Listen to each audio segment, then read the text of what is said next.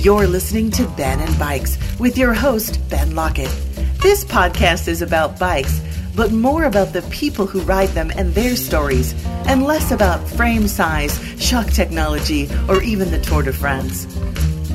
This is Ben and Bikes, where every bike tells a story.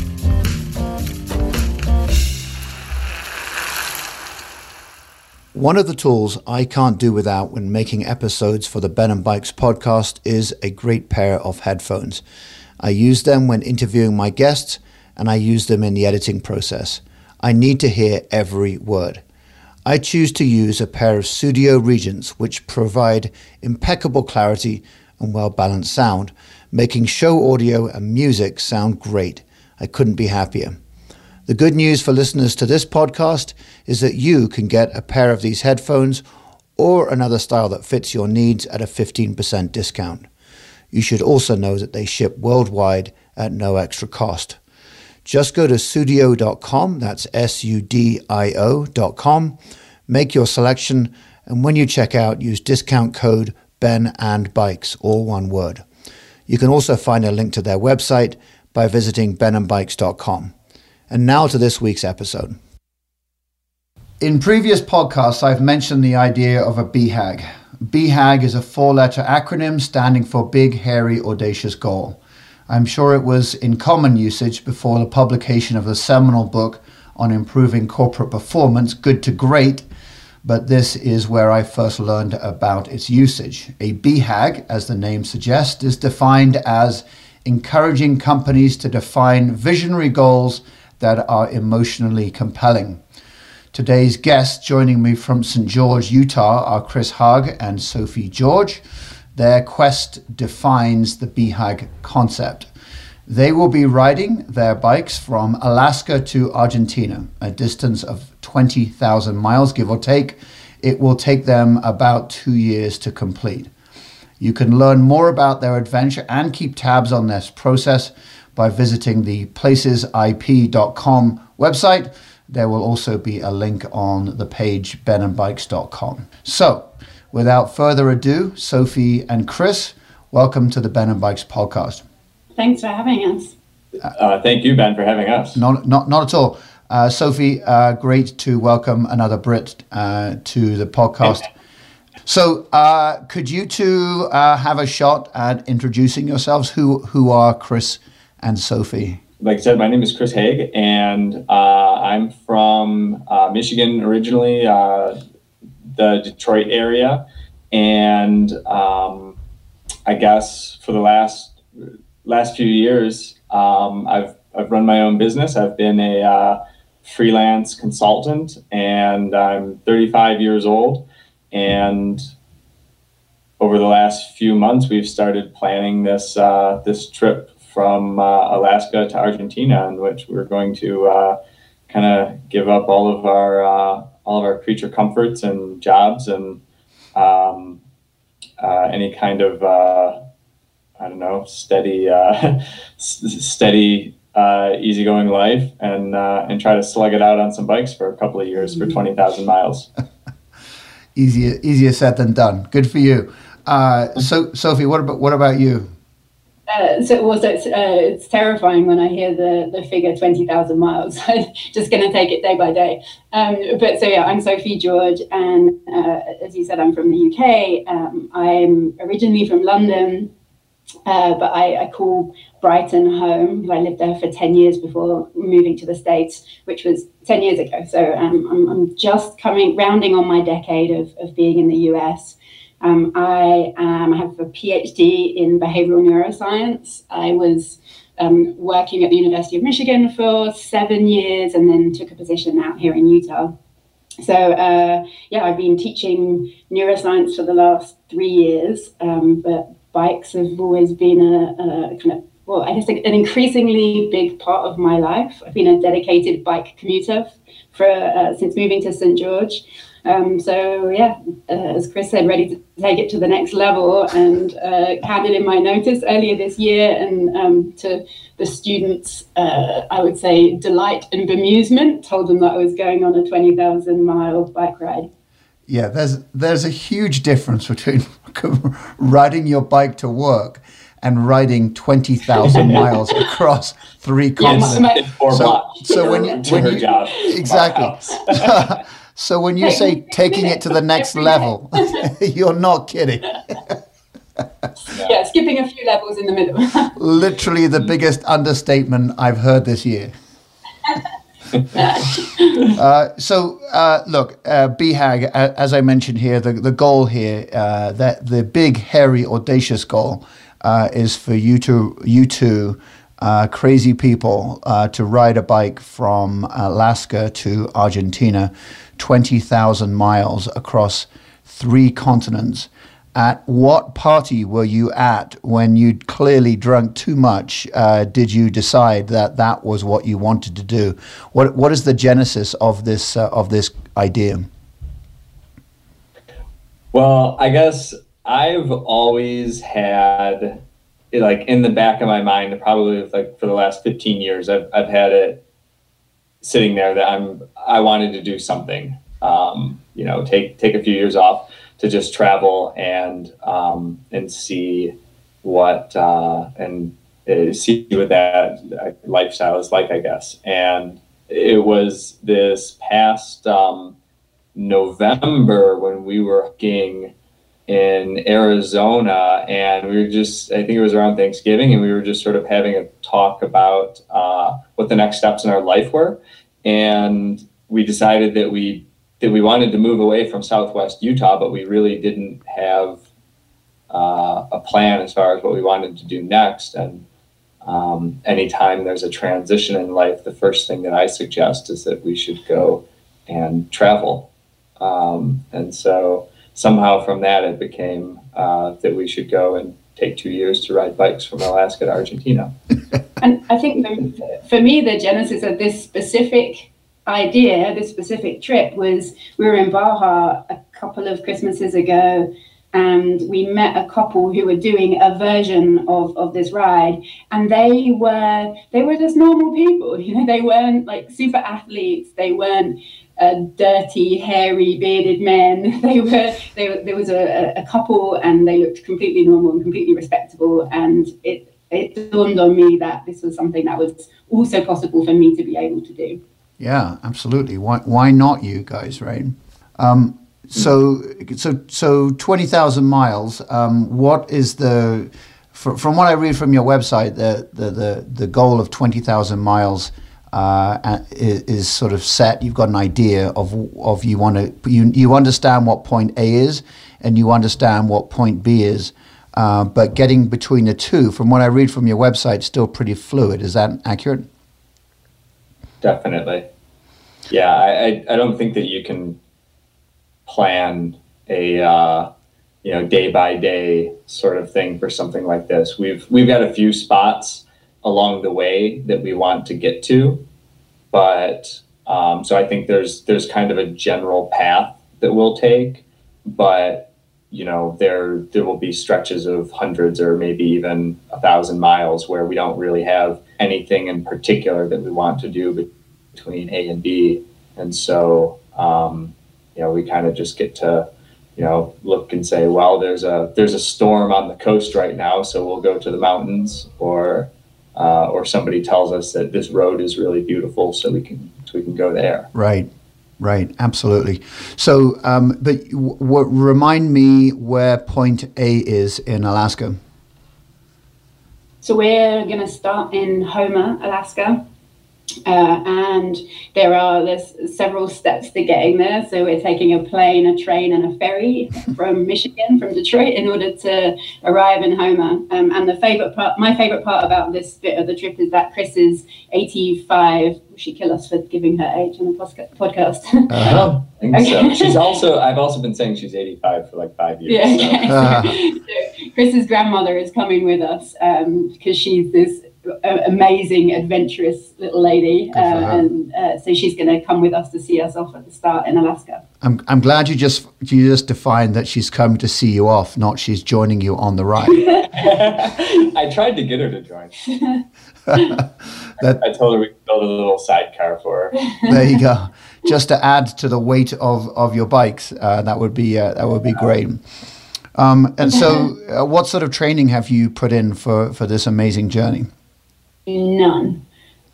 I, The I think, I think, wait, wait, wait. I, I just want to make sure I heard you say none. none. We've been carb loading for the last six Oh, I'm months. that sure you, that does. Well, then we all qualify for that, so I wouldn't worry too much about about that. But uh, literally, Um, but literally no training. It's, it feels like impossible to train for. You know, I, I mean, I, I absolutely could load my bike up with 85 pounds and head out the door, you know, a couple times a week, but just feels like a major hassle. So, you know, I did some long rides to long, long day rides, you know, talking 40, 50, 60 miles to give myself the psychological confidence that I'm going to be able to, you know, bust out the sort of mileage that we'll be looking at each day Right. but um, in terms of riding loaded, um, I, we, we really haven't we haven't done any. Um, so so the first month is going to be go slow, get strong, expect to hurt every day, and, uh, and Yep. just yeah do do what we can. Because I Train did. on on the job.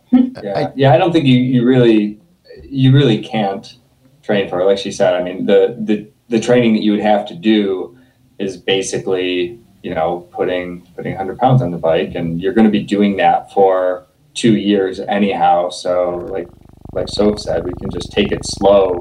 Um, we're not in any kind of a hurry, so you know your your body will sort of acclimate as you get going, Uh, hopefully. I right? did.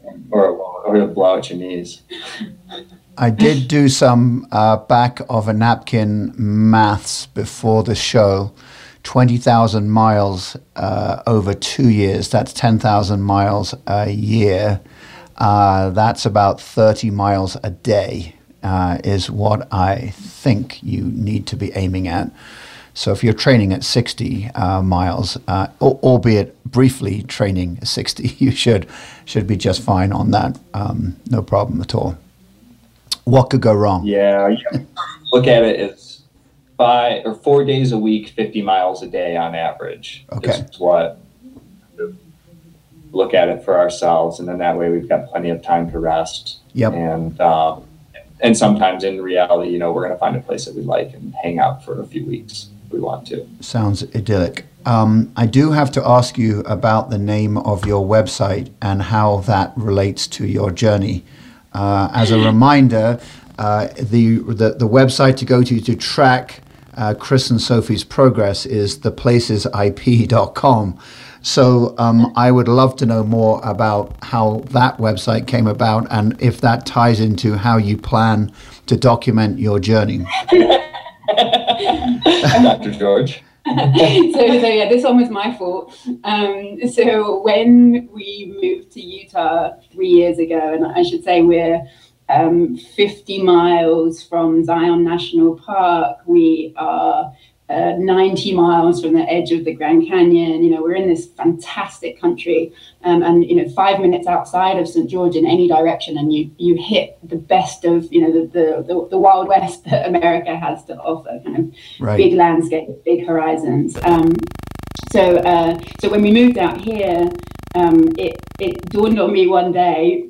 I don't remember the exact moment, but presumably while taking a pee, that I I've moved from peeing in normal places, you know, in on toilets, in bathrooms. You know, I've spent my whole life going to the bathroom to, to pee, and now I pee in the most fantastic places. You know, like overlooking some sheer cliff in Zion, or you know, watching a, an eagle catch a, a little bird on the edge of the Grand Canyon. Um, and so then when we were trying to come up with ways, uh, uh, with uh, names for the website, it seemed like uh, like we were essentially taking our amazing peeing peeing locations on a, on a as you said a, a multiple continent tour.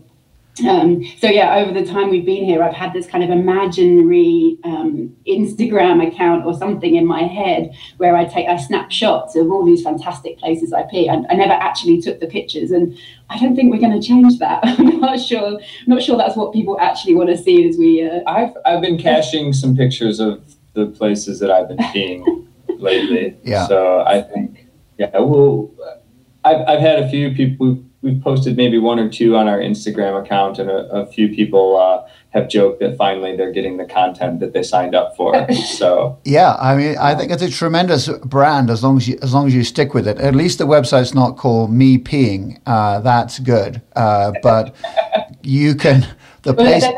There's another website, another Instagram account in which, which of a very similar name, in which the guy, I, I don't know why I assume it's a guy, um, just take takes pictures of toilets. So we could always go that route. Yeah, uh, yeah. It's one of those things that you just don't really want to Google, probably. Um, but uh, I, I think it's a tremendous name. Uh, I, I, look forward to seeing all. I think we all look forward to seeing the places where you pee. Uh, it'll be um, absolutely fa- fascinating. So. Um, you are going to take two years uh, off work. Uh, how the heck do you manage that? Um, with not without stress. Yep. Um, yeah, I, I guess. Well, like I said, I guess because I've been sort of thinking about doing this for most of my adult life. Um, I've I've always been kind of like squirreling my pennies away. Um, you know, kind of waiting for it to happen. It's it's not a uh, it's not a it's not a cheap endeavor. I mean, you're losing two years of income, right? And then uh, and then you're just you're just burning through money along the way. Um, we've had a little bit of su- success getting sponsors um, to help out with some gear and um, and things like that. Um, but uh, but yeah, for the most part, it's being totally self funded. Um, and uh, you know the, the gear is expensive. Once you hit um, and I guess that that being said, it's not. It doesn't have to be super expensive. Like most people already have a bike. You don't need a you know a two thousand dollar bike to do it. You know people were doing this in the uh, you know in the '60s and '70s on you know pretty um, pathetic bikes by today's standards. Um, so you could do this on your your dad's uh, 1985 Schwinn World Sport if you wanted to. uh, and and you know you need a you need a bike, you need a tent, a few water bottles. Um, you know you don't have to have a ton of expensive gear to do it. And then once you hit um, Latin America, prices go pretty far down. Um, I mean, I think that if you really wanted to try to, um, you know, be as cost conscious as possible, you could probably do this thing on, you know, just probably I don't know several thousand dollars a year. Yep. Um, if you know if you had to. Yeah, um, I'm assuming though, even though you seem to be taking this as sort of a, a take it as it comes type adventure, which which sounds great. Uh, I'm assuming there's that you still have to have done some significant planning uh, in terms of like even like straightforward stuff like visas. Like how do you get from one country to the next once you cross over the border into Mexico?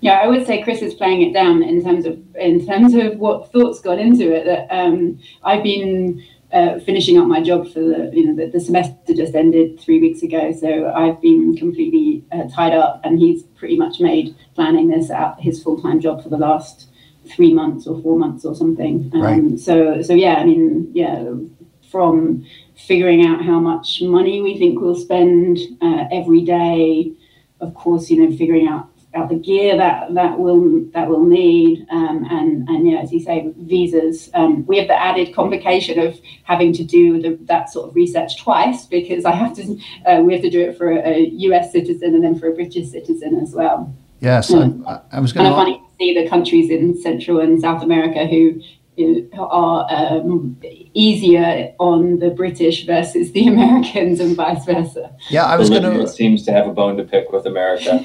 yeah, I wonder. I wonder why that is. um, so, it, it, actually, interestingly, uh, you're saying uh, that uh, doing this trip as a Brit, uh, Sophie, is easier than Chris doing it as an American. Well, in terms of visas, yes. Um, actually, I had this horrible realization uh, a few a month ago course, this is something I should have looked into six months ago and I didn't get around to it, um, that my green card would be put in jeopardy for leaving Oh, yes. for more than six months. Right. Um, so, you know, green card is, is great, allows you to live in, and work in the States forever, but Right. only if you stay. So as soon as you abandon your permanent residence, they, uh, they, they can they can take it away from you. Um, and of course, you know, as long as we don't annoy each other too much, we manage to stay married, Yes. then I can always apply for it, but that might make it harder to get a job coming back in. Um, It also resets the clock on citizenship. Yes, yeah. So, as someone who's married to a US citizen, um, I need to have been permanently resident, continuously resident, and we need to have been married for three years. So, right. So, I realized a month ago that right now I meet the the requirements for getting citizenship, but as soon as we leave for more than six months, I will then lose that that option. Um, Right. So, I've just done a a massive scramble to uh, to to apply for a US passport, Yep. um, so that I'll have dual citizenship. Because that seems like the ideal is I get to choose which does this country like Americans better or does it like British people better as I go through order. seems ideal. My my Um, guess is if you if you stay away from Venezuela and Mexico, you should be okay with an American passport. Yes, I think that's right. Yeah, and but the uh, the process of applying for the passport is obviously not a quick one. So Right. I am looking at the reality of. Um, I just had my one. There's three separate stages to um, to, to getting your passport, um, and I had the first interview yesterday. I managed to get one down before we leave, but the reality is that when um, United States Immigration Services write to me and tell me that I have to come for an interview, I'm going to cycle to the nearest town, get on a plane back to Las- Las Vegas, and go to the field office there and, and go to the interview at the date they tell me I have to be there. um, so it's, it's, it's an added wrinkle. No doubt. Um, but maybe I'll be grateful for the break and There for go. coming back to the US and you know having a couple of days off. I'm interrupting this week's episode to tell you about Sudio headphones. If you were listening at the beginning of this week's episode, you will have heard me talking about the Sudio Regent headphones I use. You'll have to believe me when I say that they are some of the best headphones I have ever used, and I really couldn't do without them. Sudio are a Swedish company who have bridged the gap between style and technology, providing a product that matches the quality of the highest rated headphones on the market for a fraction of the cost.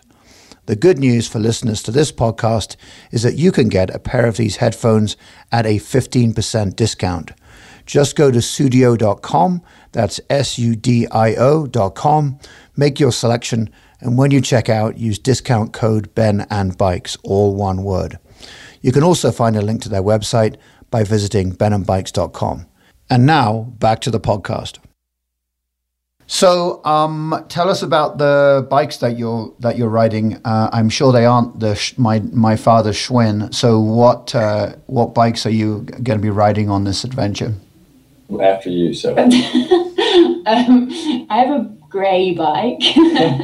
gray like the clouds of England. um, I, I have a, a Surly Long Haul Disc Trucker, um, but it, I will admit that it was the choice was made for me by Chris. So you know, he know, I told him what sort of bike I I like, and you know, he knows the, the, the sorts of things that I need. So, uh, but I let him advise me about what to get um, because I'm I'm not a, a bikey techie person at all.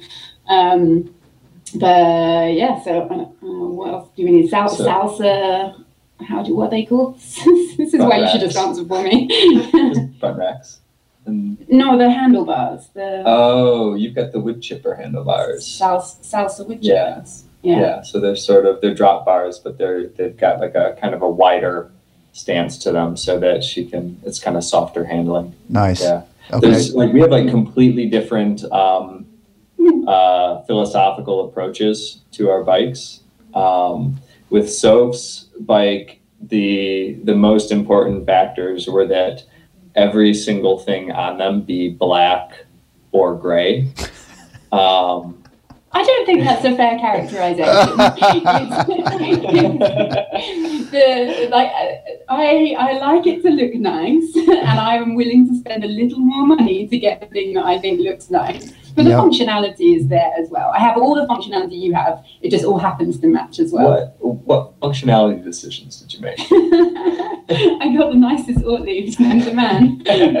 They're waterproof. Um, my my bike, on the other hand, was um, it was uh, uh, it was utility first and looks second. Right. And so, um, and I have part of the fun for me is like making uh, making some of my own gear. So my bike is just a complete Frankenstein. It's a 2013 Surly Troll, um, which is sort of a, I guess it's kind of like an adventure bike. Um, they've, it's a mountain bike style frame, but then they've built it up um, with all the brazes and certain features to be uh, geared towards like bike packing and and um, kind of rougher touring. And so, a couple things that I did on it were um, I it came with like wide mustache handlebars, Yep. which I'd never had before, and I assumed I was going to swap out. But once I once I started riding around with them, I really liked them. But I also wanted to have drop bars because of just being able to get into like the low aero position and kind of hide from the wind or Exactly. when you're going downhill. Um, I've just always had drop bars, so that's something that's really comfortable for, for me.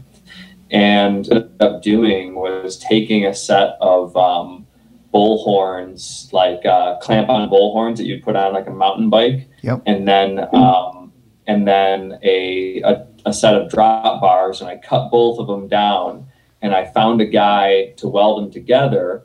Um, which actually it's really hard to find somebody who can weld aluminum in Southwest Utah. Um, and and actually, I almost uh, I almost cut my finger off um, when I was cutting them down um, because the uh, the handlebars slipped and the angle grinder kicked back. Um, and uh, but so yeah, so I had somebody weld those things together. So now I've got these clamp-on drop bars that go onto my mustache bars, um, and uh, I love them. They're great. And um, and then I made my panniers um, because I've always had, uh, you know, the tidy cat litter buckets. Certainly.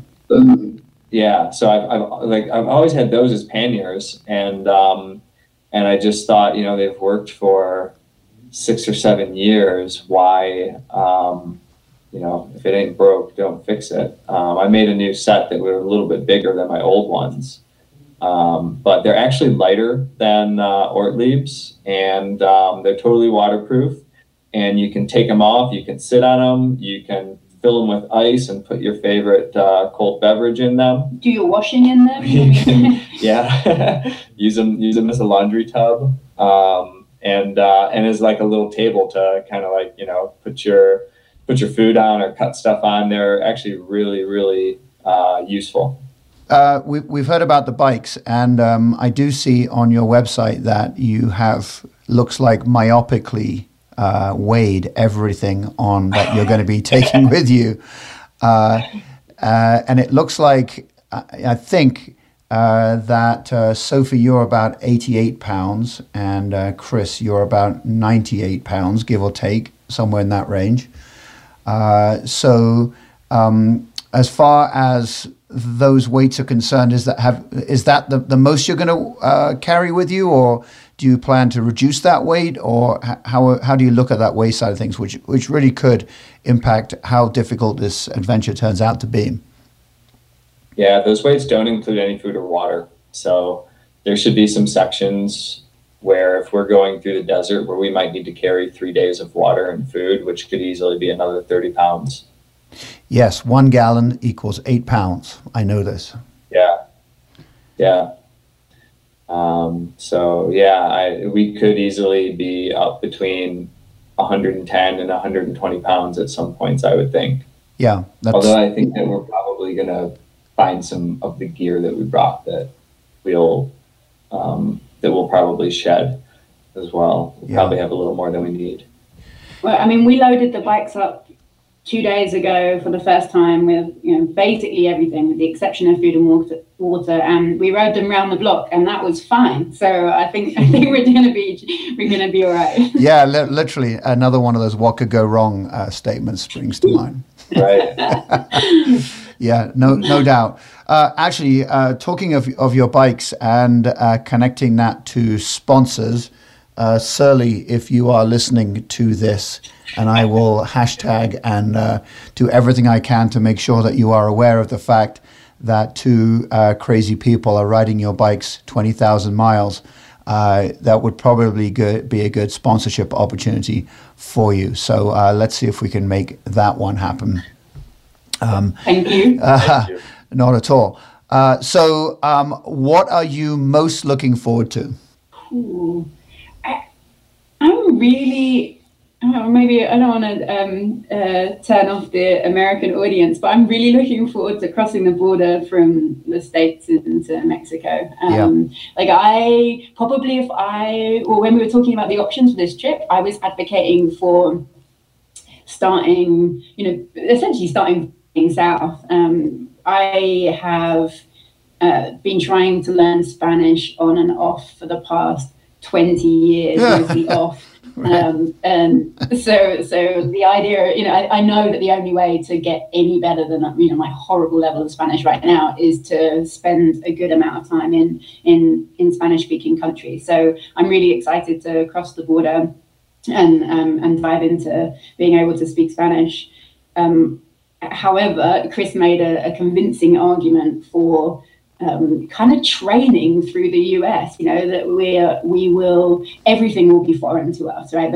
As, as you've uh, you've highlighted, we we haven't really loaded up the bikes, right? We haven't really trained in terms of um, you know with all the all the weight and all of that. So um, you know, diving into the all of the challenges all at once, um, the physical challenge and, and, the logistical challenges, and you know, being in a, a, a country in which you don't speak the language and all of that seem like uh, it might be really overwhelming. So starting in a familiar, you know, cultural setting and being able to dial in the, the bikes bit of it and the and the riding bit of it seems like a good kind of training opportunity before we then cross the border and yeah. add in this whole other level of of challenge to what we're doing. Yeah.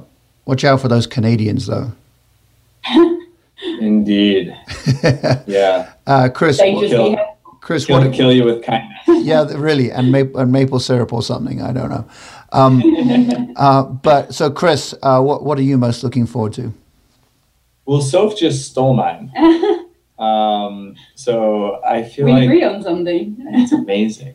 Um, yeah, so I, I think same thing for me though. That like like the moment the moment we cross into Mexico will have gone through, geez, five five months or so of riding, and that in and of itself would have been its own, you know, adventure of a lifetime. I think. Yep. And then all of the sudden, one day, um, somehow everything becomes different and is sort of kicked up a level or two when you throw in the idea of um, a foreign country, uh, a language that we you know really don't know that well, um, different cultures, and um, and you know probably a, a, a, handful of new logistical issues as far as um, uh, camping and um, you know just our, I think maybe our, our kind of day to day life. So I think that to me is just really really exciting to think that you know you've gone through this adventure and then all of a sudden you're sort of like sitting there just staring at another big adventure that's just about to start um, that's even you know i would say bigger than the one that you've just done yeah this hasn't occurred to me before but um, you know when when uh, when I first moved to the US and you know driving or you know driving from state to state or flying from state to state and you realize that there are cultural differences between states and suddenly you think you, you don't know how stuff works anymore right. but I, I, think we're going to have those exciting bits and those challenges all the way down because every yeah. border you cross you know some some you know in some ways you're now in, in a different in a different um, environment, and yeah, there's going to be new cultural things that you don't understand, and new, you know, just just new challenges the whole way. Yeah, that's kind of a, a nice and a scary thought all at the same time. The other thing that's exciting about that too, I don't know if, if you've ever driven to Mexico, but specifically, we we drove through um, Baja the last two years and there's one crossing in particular. It's it's really small. It's kind of in the middle of nowhere um, at uh, and that was the coolest border crossing I've ever done. It's like there's there's nobody there. There's this big beautiful gate, and somebody literally opens up like they walk out like and by hand they open up this gate and then it's like you enter this world of like pastel painted buildings and mariachi bands and dudes pushing like taco carts down the street.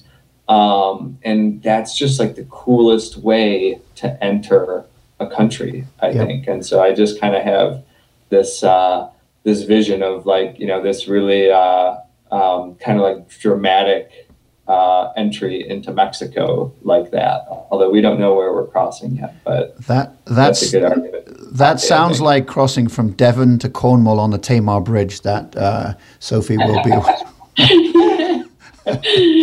um, so, uh, uh so uh, Chris, I'll, I'll, give you a first crack at this, uh, so Sophie can't steal your thunder. So, what keeps you up at night about this trip?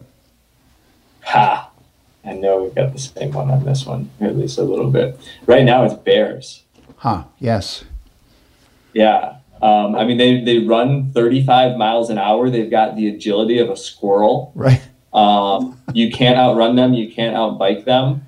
Um, and, uh, you know, they're just yeah. like, they're just a big scary thing. Can, um, can you ride faster than Sophie? Yeah. Well, that's all you need yeah. to worry about when it comes to bears. Right. Then. Yeah. Yeah, absolutely. Thanks, guys.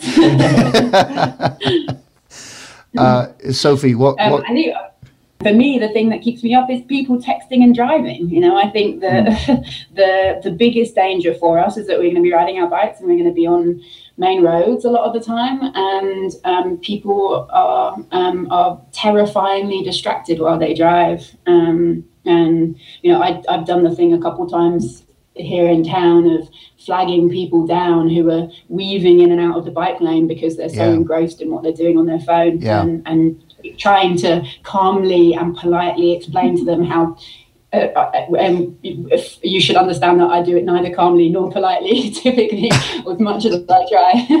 um, I would uh, expect but, nothing uh, else. Yeah, like trying to explain how terrifying it is when someone in this massive hunk of metal is, you know, clearly not watching the road um, and has no idea where I am in relation to them when I'm, you know, there's nothing, there's nothing to protect me from them. Yeah, it's like they think the bike lane is a buffer so that they can be on their phone, and they've got a little bit more room to swerve before they hit a sign on the side of the road. Right. Yeah, I've uh, I've ridden from Steamboat Springs to Salt Lake uh, for four times, I think three or four times, oh, um, wow. and so um, riding uh, across the high desert there, um, coming into Vernal.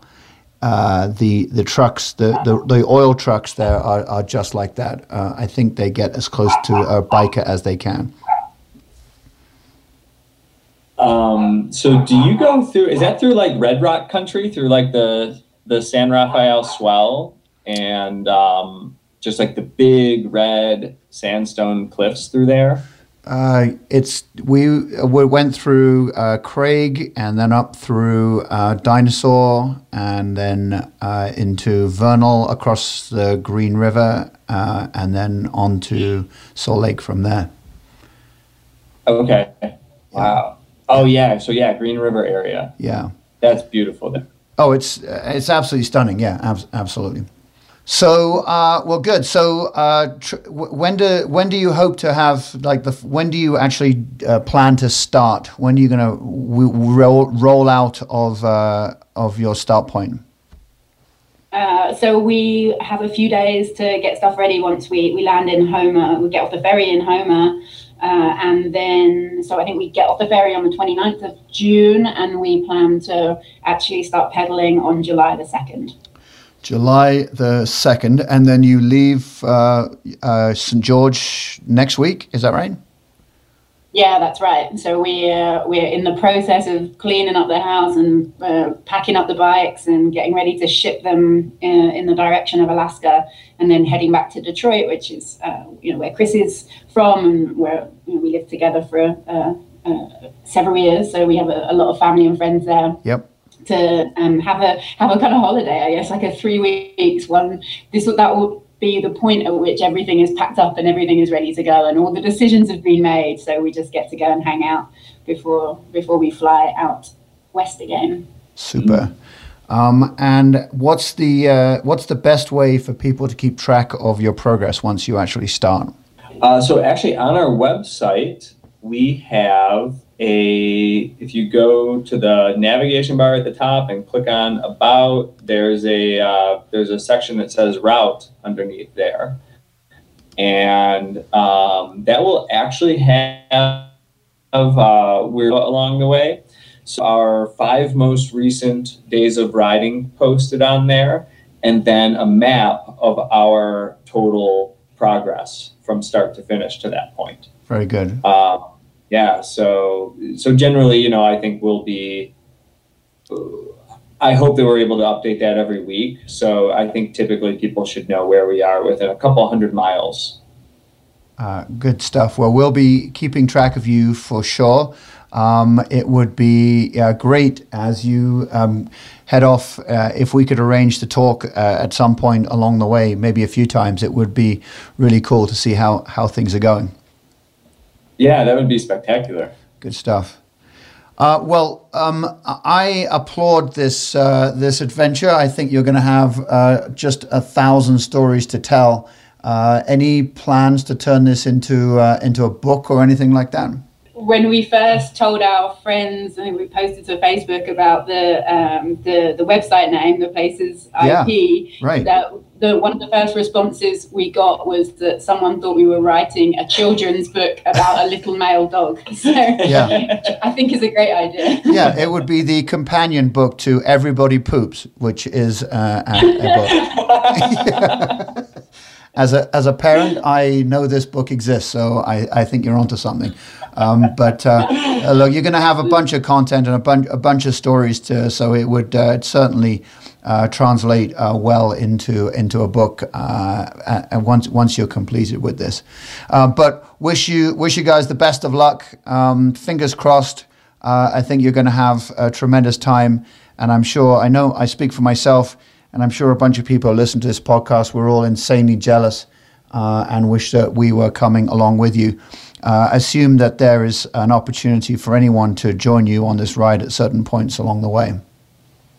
Oh yeah, yeah, we we encourage it. Um, yeah, it'll it, keep the conversation fresh.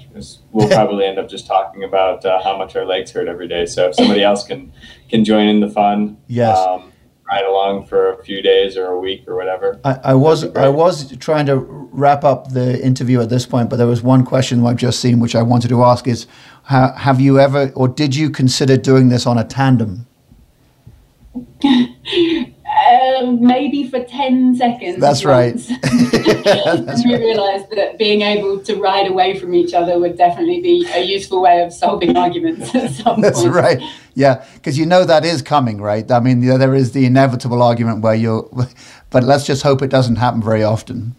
oh, oh, we get along so well. Good, good. Keep, yeah, we never It'll never happen. Because you, you're going to get to know each other real good on this trip, for sure. Uh, all right, Chris. Uh, Chris Haig. I pronounced your name incorrectly to begin with, Chris. I apologize. And Sophie George. Oh, no worries. Um, thank you very much for joining me today. Um, uh, good luck with the with the adventure. We'll be rooting for you and che- uh, checking your progress along the way. It was our pleasure. Thanks for having us, Ben. Right. Yeah, Ben. Thank you so much. No problem. Uh, good luck. Thank you. Cheers. Bye.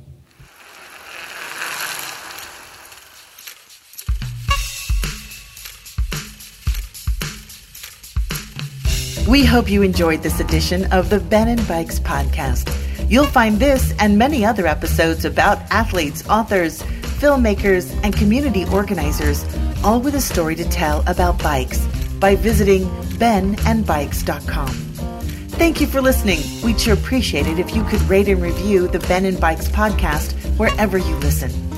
We appreciate your support and thanks for helping us connect with other bike enthusiasts. If you have a bike story to tell, email us ben at benandbikes.com.